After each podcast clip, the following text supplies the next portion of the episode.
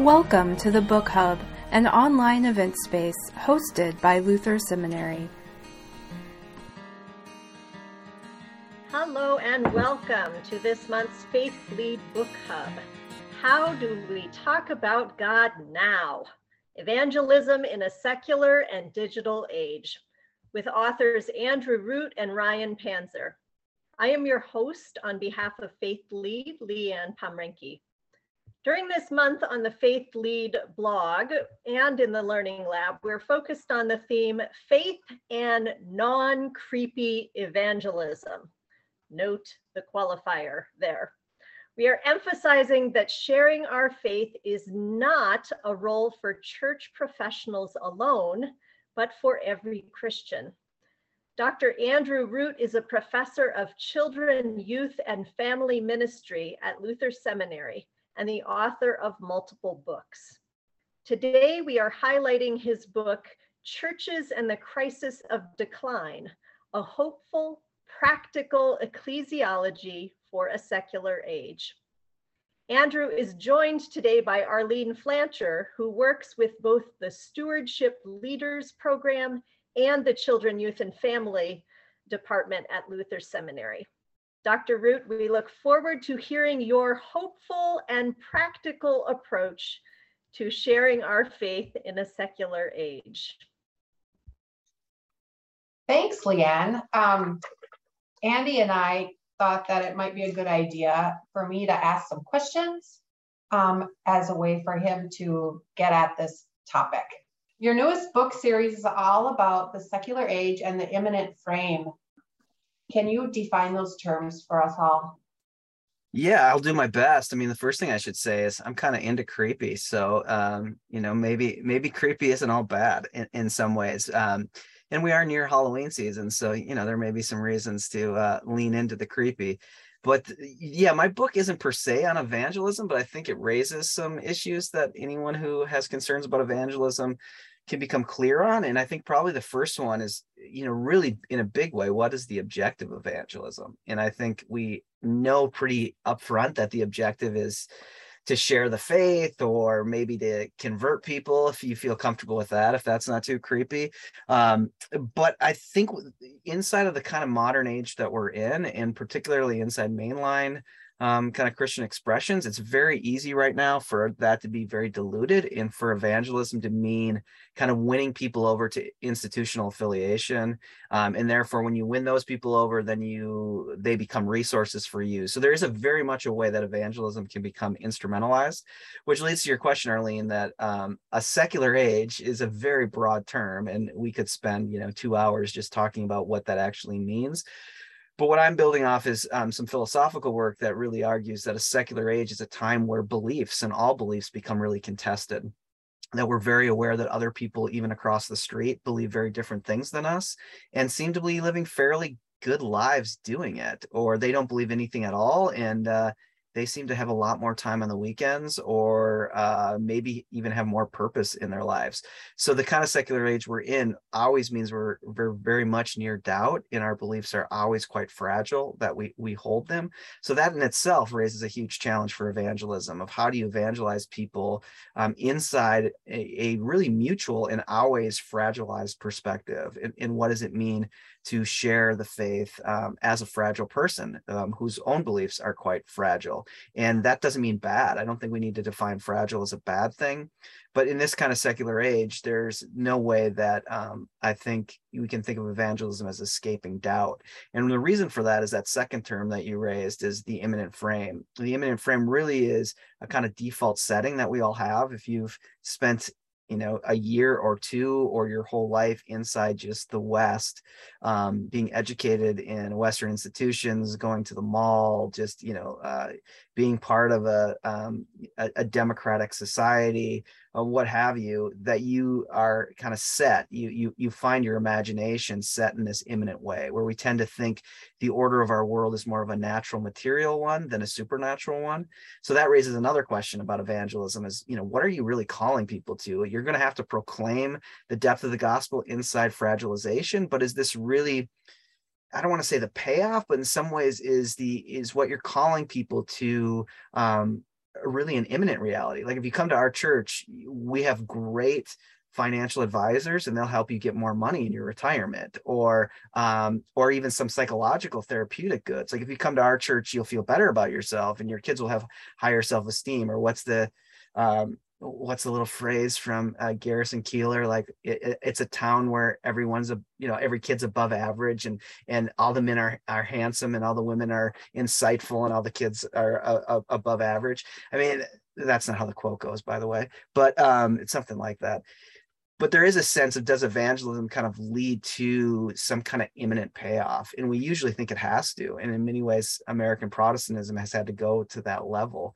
But inside this kind of secular age of fragilization, is evangelism really calling people to a living God, and what that looks like? And that does go against the grain of our imagination. That's kind of the point of the imminent frame, that we presume natural instead of supernatural realities. But whatever evangelism is, it's the call to a story that is fundamentally a supernatural story, or a story that's fundamentally transcendent. And that becomes quite difficult. That becomes very much the difficult environment in which we do evangelism inside.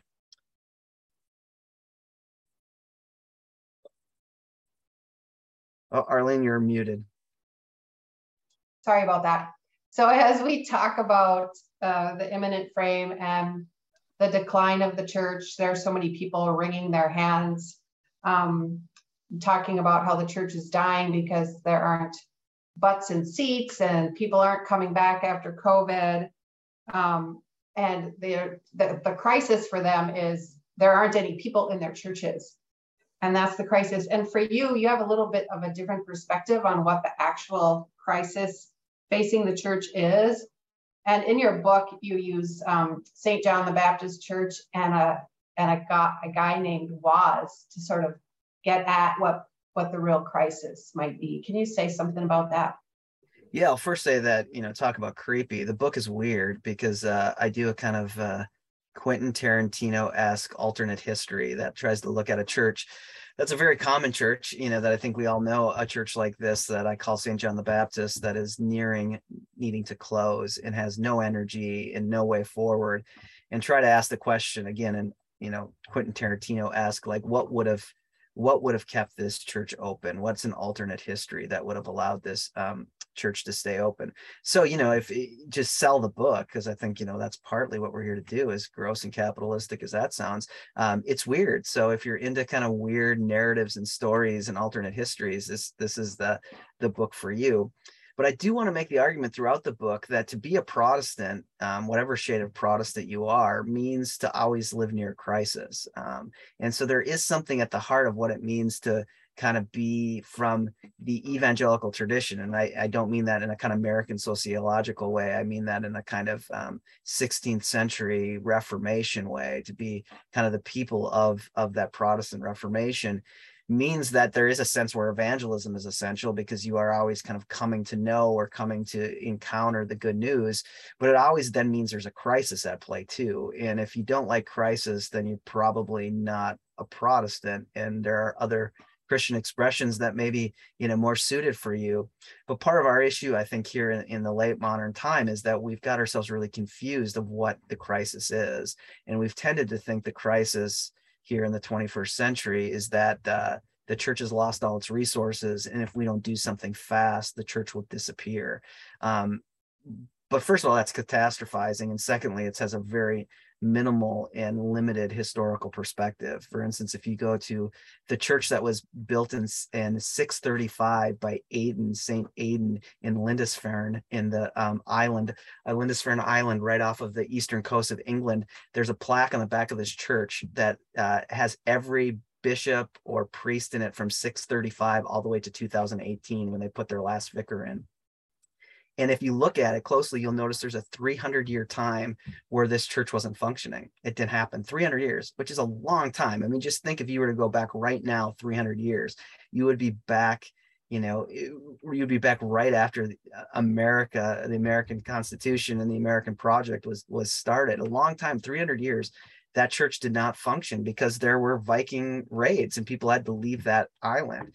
And so sometimes we think that we're in the midst of the worst crisis the church has ever had, and that's just not true. The church has had much more difficult times to deal with than the one we're dealing with now, which is a real spirit of apathy and a real kind of sense of aimlessness. There's been much deeper issues to face here, but we are nevertheless the people of crisis. But the crisis, I think, that makes us Protestants, or makes the Protestant Christian expression quite beautiful, is not the crisis of decline. It's not the crisis of less and less resources. It's not the crisis of needing more relevance, and therefore evangelism can never be tied to relevance or resources. The crisis we face is that encountering God is a crisis, that God meets us in a way that thrusts us into a crisis, because God is God and we are not. And encountering this God who is God and trying to do evangelism to call people to a God who is God is a crisis. There's no human being who really, in a certain sense, has any real hold on who this God is. This God's greatness is beyond what we can comprehend, and it's quite a feeble and yet beautiful act to say proclaim the gospel, and anyone who proclaims the gospel or shares the gospel should do it in some sense with in an overwhelming spirit of humility, but also in some sense of fear and trembling, because this is a God who is beyond all else. And I think sometimes we think that the church, and I try to play this out in this narrative in this book, that we think the church can give people God. And that means that we're not talking about God who is God. So whatever evangelism is, it is not somehow packaging God and giving people God, as if God is a product or if God is a pet. And if evangelism becomes creepy, it becomes creepy because it tries to sell a very diluted kind of perspective of God. And I think inside this kind of secular age of fragilization, what evangelism does is it first has to make the confession that it has no way of finding this God, that there's no way that we have the apparatus or we have the skills or we have the resources to find this God. But this God of the Bible does find us. And the church does have practices and ways of being in the world, as Rowan Williams says, which I think we could, the great Anglican theologian, the former archbishop, which we could use in kind of thinking about evangelism. He says the Christian life is really like sunbathing. You just put yourself in the sun and wait.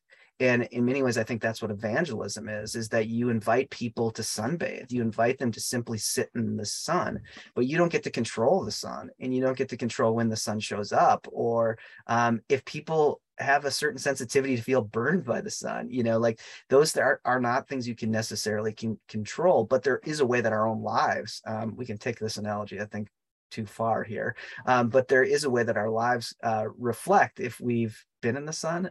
Again, this is, I all of a sudden feel like this is going to turn into a commercial for sunscreen or something like that. But there you see my point within this. So the crisis is really the fact that God is God, and there's been a long tradition within ancient Christianity, within the mystical traditions, that really talk about the way to encounter this God is to confess that there's no way for us to know this God. And it's in the midst of that negation, in that midst of that admitting that we can never control this God, that this God is wild, this God of Israel moves as God moves and arrives when this God arrives and speaks how this God speaks.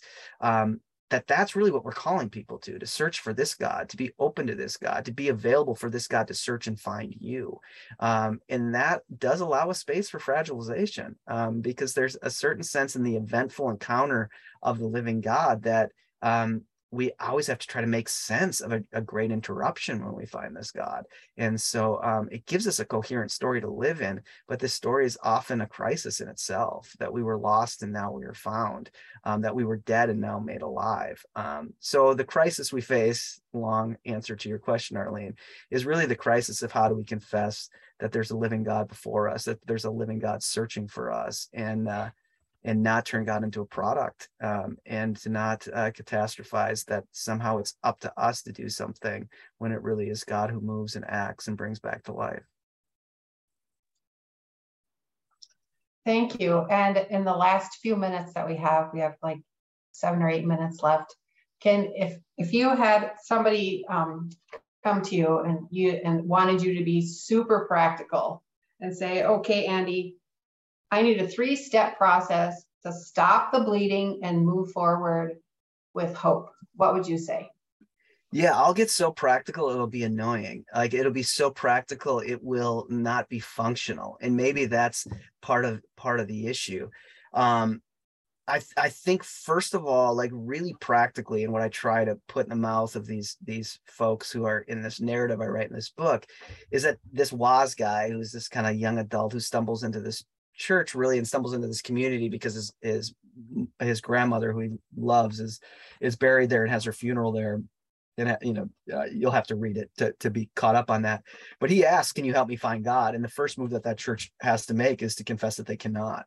They have no way of finding this God, but they can journey with him as God seeks for him. And he can take on practices. And what they can do with him is wait for this God who is God to find him. And I think what we do in a kind of form of evangelism with our neighbors is that we come alongside them and we live in deep relationship with them that has no instrumental end, but is just about being with and for them as a witness to a God who's with and for us. And really, quite practically, we wait with them. We hear their stories and we tell them our stories, and we do have to tell them the story. We have to tell them at the core. This is, to me, what evangelism is. We have to tell them the story of the ways that the God of Israel has taken what is dead in our lives and brought life out of it. And we have to continue to tell that. And they put a challenge on us by them being present, because they have every right, particularly inside of this secular age, to say, I don't buy that, or I think you all are deluded by that. Just as we have a right when they say, well, I don't buy any of this religion stuff, because I think really what makes a life worth living is, you know, just being able to take a bunch of W's and not take so many L's. And for us to be able to say back, we don't buy it. Like, we don't know how that really confronts the depth of the human soul's yearning. And we don't know how that really connects with the fact that we're passing away and dying. We don't know how that deals with disappointment and heartbreak. We don't know how that deals with actually the ecstatic joy that we experience when we feel bound to others. Inside of this kind of secular age, you can absolutely make normative claims, but those normative claims that you make have to be embedded in your own encounter, with the living God, in your own story. So really practically, again, to the point of annoying you, is that what we do is, we wait with people, wait for God to act. And we do that in friendship, and we do that in service and in care for them. We do that in upholding really the world's humanity and recognizing that God's ministry is really not ultimately for the church, but it's for the world. So the church's job is to befriend the world and wait with the world for God's coming, for God's action within the world. So I think what a church ultimately does really practically is learn to wait. And I know that makes everybody want to vomit right now, because we're in a time where we feel like you got to do more, and you better do it quick, and you better learn to optimize that action into more, and you better accelerate it for more, and you better get more, and you better do more, or you're all going to die. And our hair all wants to start on fire. But I actually think that will form us in the wrong way. And that will end up leading to huge forms of burnout, and will open the doors to huge forms of idolatry. And what we need to do is wait and trust in God and learn to put ourselves in the sun and take on the practices to do that, and wait for this God who is God. And we need to tell each other stories within that. And one way I talk about that in the book is then to have what I call a watchword, which is a way that God has arrived within this community, a kind of shorthand story of God's arriving. And one of the examples I use is Dr. King, Martin Luther King Jr., had his own watchword during the civil rights movement after an experience of loss and feeling like the bus boycotts in Montgomery were not going well at all, and that he was not leading well. And then he got a late phone call, and on the other line was someone who said they were going to bomb his house, and he had his infant child in the house, and he couldn't get back to sleep, and everything was coming undone. He sat at his kitchen table and he prayed, and he told God, I can't do this. I can't do this. He confessed his impossibility, and he waited in the midst of that prayer, and he heard God say to him, Martin, when there is no way, I'll make a way. And one of his most beautiful sermons is his sermon from Chicago, where the no way, God makes a way. And it became his watchword. The watchword he held and that he infused within the civil rights movement was, when there is no way, God will make a way. That we're the no way people, where God makes a way. And I think what congregational leaders can do is come up with their own watchwords that are endemic and indigenous to that community, that are embedded in the stories of that community, and live out of that story. And so the kind of waiting we do is not waiting at an airport for a delayed flight where you're just annoyed out of your mind. The kind of waiting we do is attentive. It's attentive waiting with with these stories, with the biblical story of how God acts and moves. And I think that makes it a kind of rich kind of waiting, a kind of waiting that's deep with resonance of living fully in life. And yeah, so it's really practical, Arlene. So practical, it probably annoys people. And I think that's something that we have to confront, the way our late modern world tells us that we better get busy or we're going to be dying. I mean, there's a kind of Shawshank Redemption kind of thing, that you might be eating with your popcorn and your Swedish fish, but, you know, you remember that famous line from Andy, where in Shawshank Redemption, where he says, either get busy living or you get busy dying. And that is a message that's told across the modern world, that you better get busy doing something or your church is going to die. And I actually think that's wrong. That's a malformed perspective, that the kind of action we need is not the kind of action that gets busy or everything comes undone. It's a kind of attentive waiting. It's a kind of action that seeks for a deep kind of relationship with the world, that doesn't want more out of it and turn everything into an instrument, but is willing to be with and for and wait on a God who is God. Wow. Okay, so there was a lot there. We have some fans who have read your book already in the chat, who are noting that part of what we're talking about, we're not trying to save the church, but we need to acknowledge that some of the ways that the church has acted in the past have been misguided. So would you talk just a little bit about confession, or what the church can say about how we've brought some of this decline on ourselves by doing the wrong things or doing harmful things? Yeah, I mean, I think there's no doubt it would be historically kind of historically wrong to assume that the church hasn't been culpable for evils within the world that we absolutely have to confess for. And I think we have to be really aware of that and bold within that. I think it is interesting that there's always this tendency for us not to want to face our own impossibilities and our own nothingness, and to always kind of concede to the temptation that if you in some sense hurt others or take power over others, that somehow you sustain yourself. And there is, I think, something fundamental in the Christian message that you only find life by losing life. And the church has not been brave enough to do that at all times. I also will say, and maybe, you know, it's easy to say this in panelist mode where I can't see the 50 people, but I do think we need to do some work. And, you know, I personally need to do some work on how much our discontent around Protestantism and around mainline Christianity is really with the church, or if it isn't really with capitalism. And I think we're in the late stages of capitalism, and there's something really insidious about the way late capitalism works, that it really makes you discontent with everything except the system in which you're living in, you know? So it's really easy to blame your spouse. It's really easy to blame your children. It's really easy to blame, the media. It's really easy to blame this person. It's really easy to blame that person. It's really easy to blame the church. And there's something really insidious about it, that those who are the closest to you, or you have the most intimate encounters with, you can blame for deep forms of discontent. And I don't know, sometimes I it's easy to say because I can't see people's faces here, but I sometimes wonder, listening to people, that they blame the church for things that seem like are really just the environment of living in a late capitalist neoliberal age. And that this forces us to compete at all turns. And I think what the church should be culpable for is giving into that kind of mode where we're competing and need to do more with less, or we should feel ashamed, you know, or we should, you know, it's a very weird thing that the church is culpable for this, but there are some ways that even Christian virtues have been turned into monsters. And like happiness is one of those things. Like you can look back within the Christian tradition, and ancient Christianity had this place for the happiness of the soul as it rests in God, but that's been really turned on us. And now we have a lot of people who live under the burden of them thinking they've failed themselves to be happy, and that you have to somehow find your own happiness. And that is not necessarily endemic within the Christian tradition, but it is a way that that's been taken and shifted within a consumer capitalism that makes us feel this way. So I just think we have to be really careful on what we blame the church for. Now, that said, there's all sorts of culpable things that we have to enter into confession.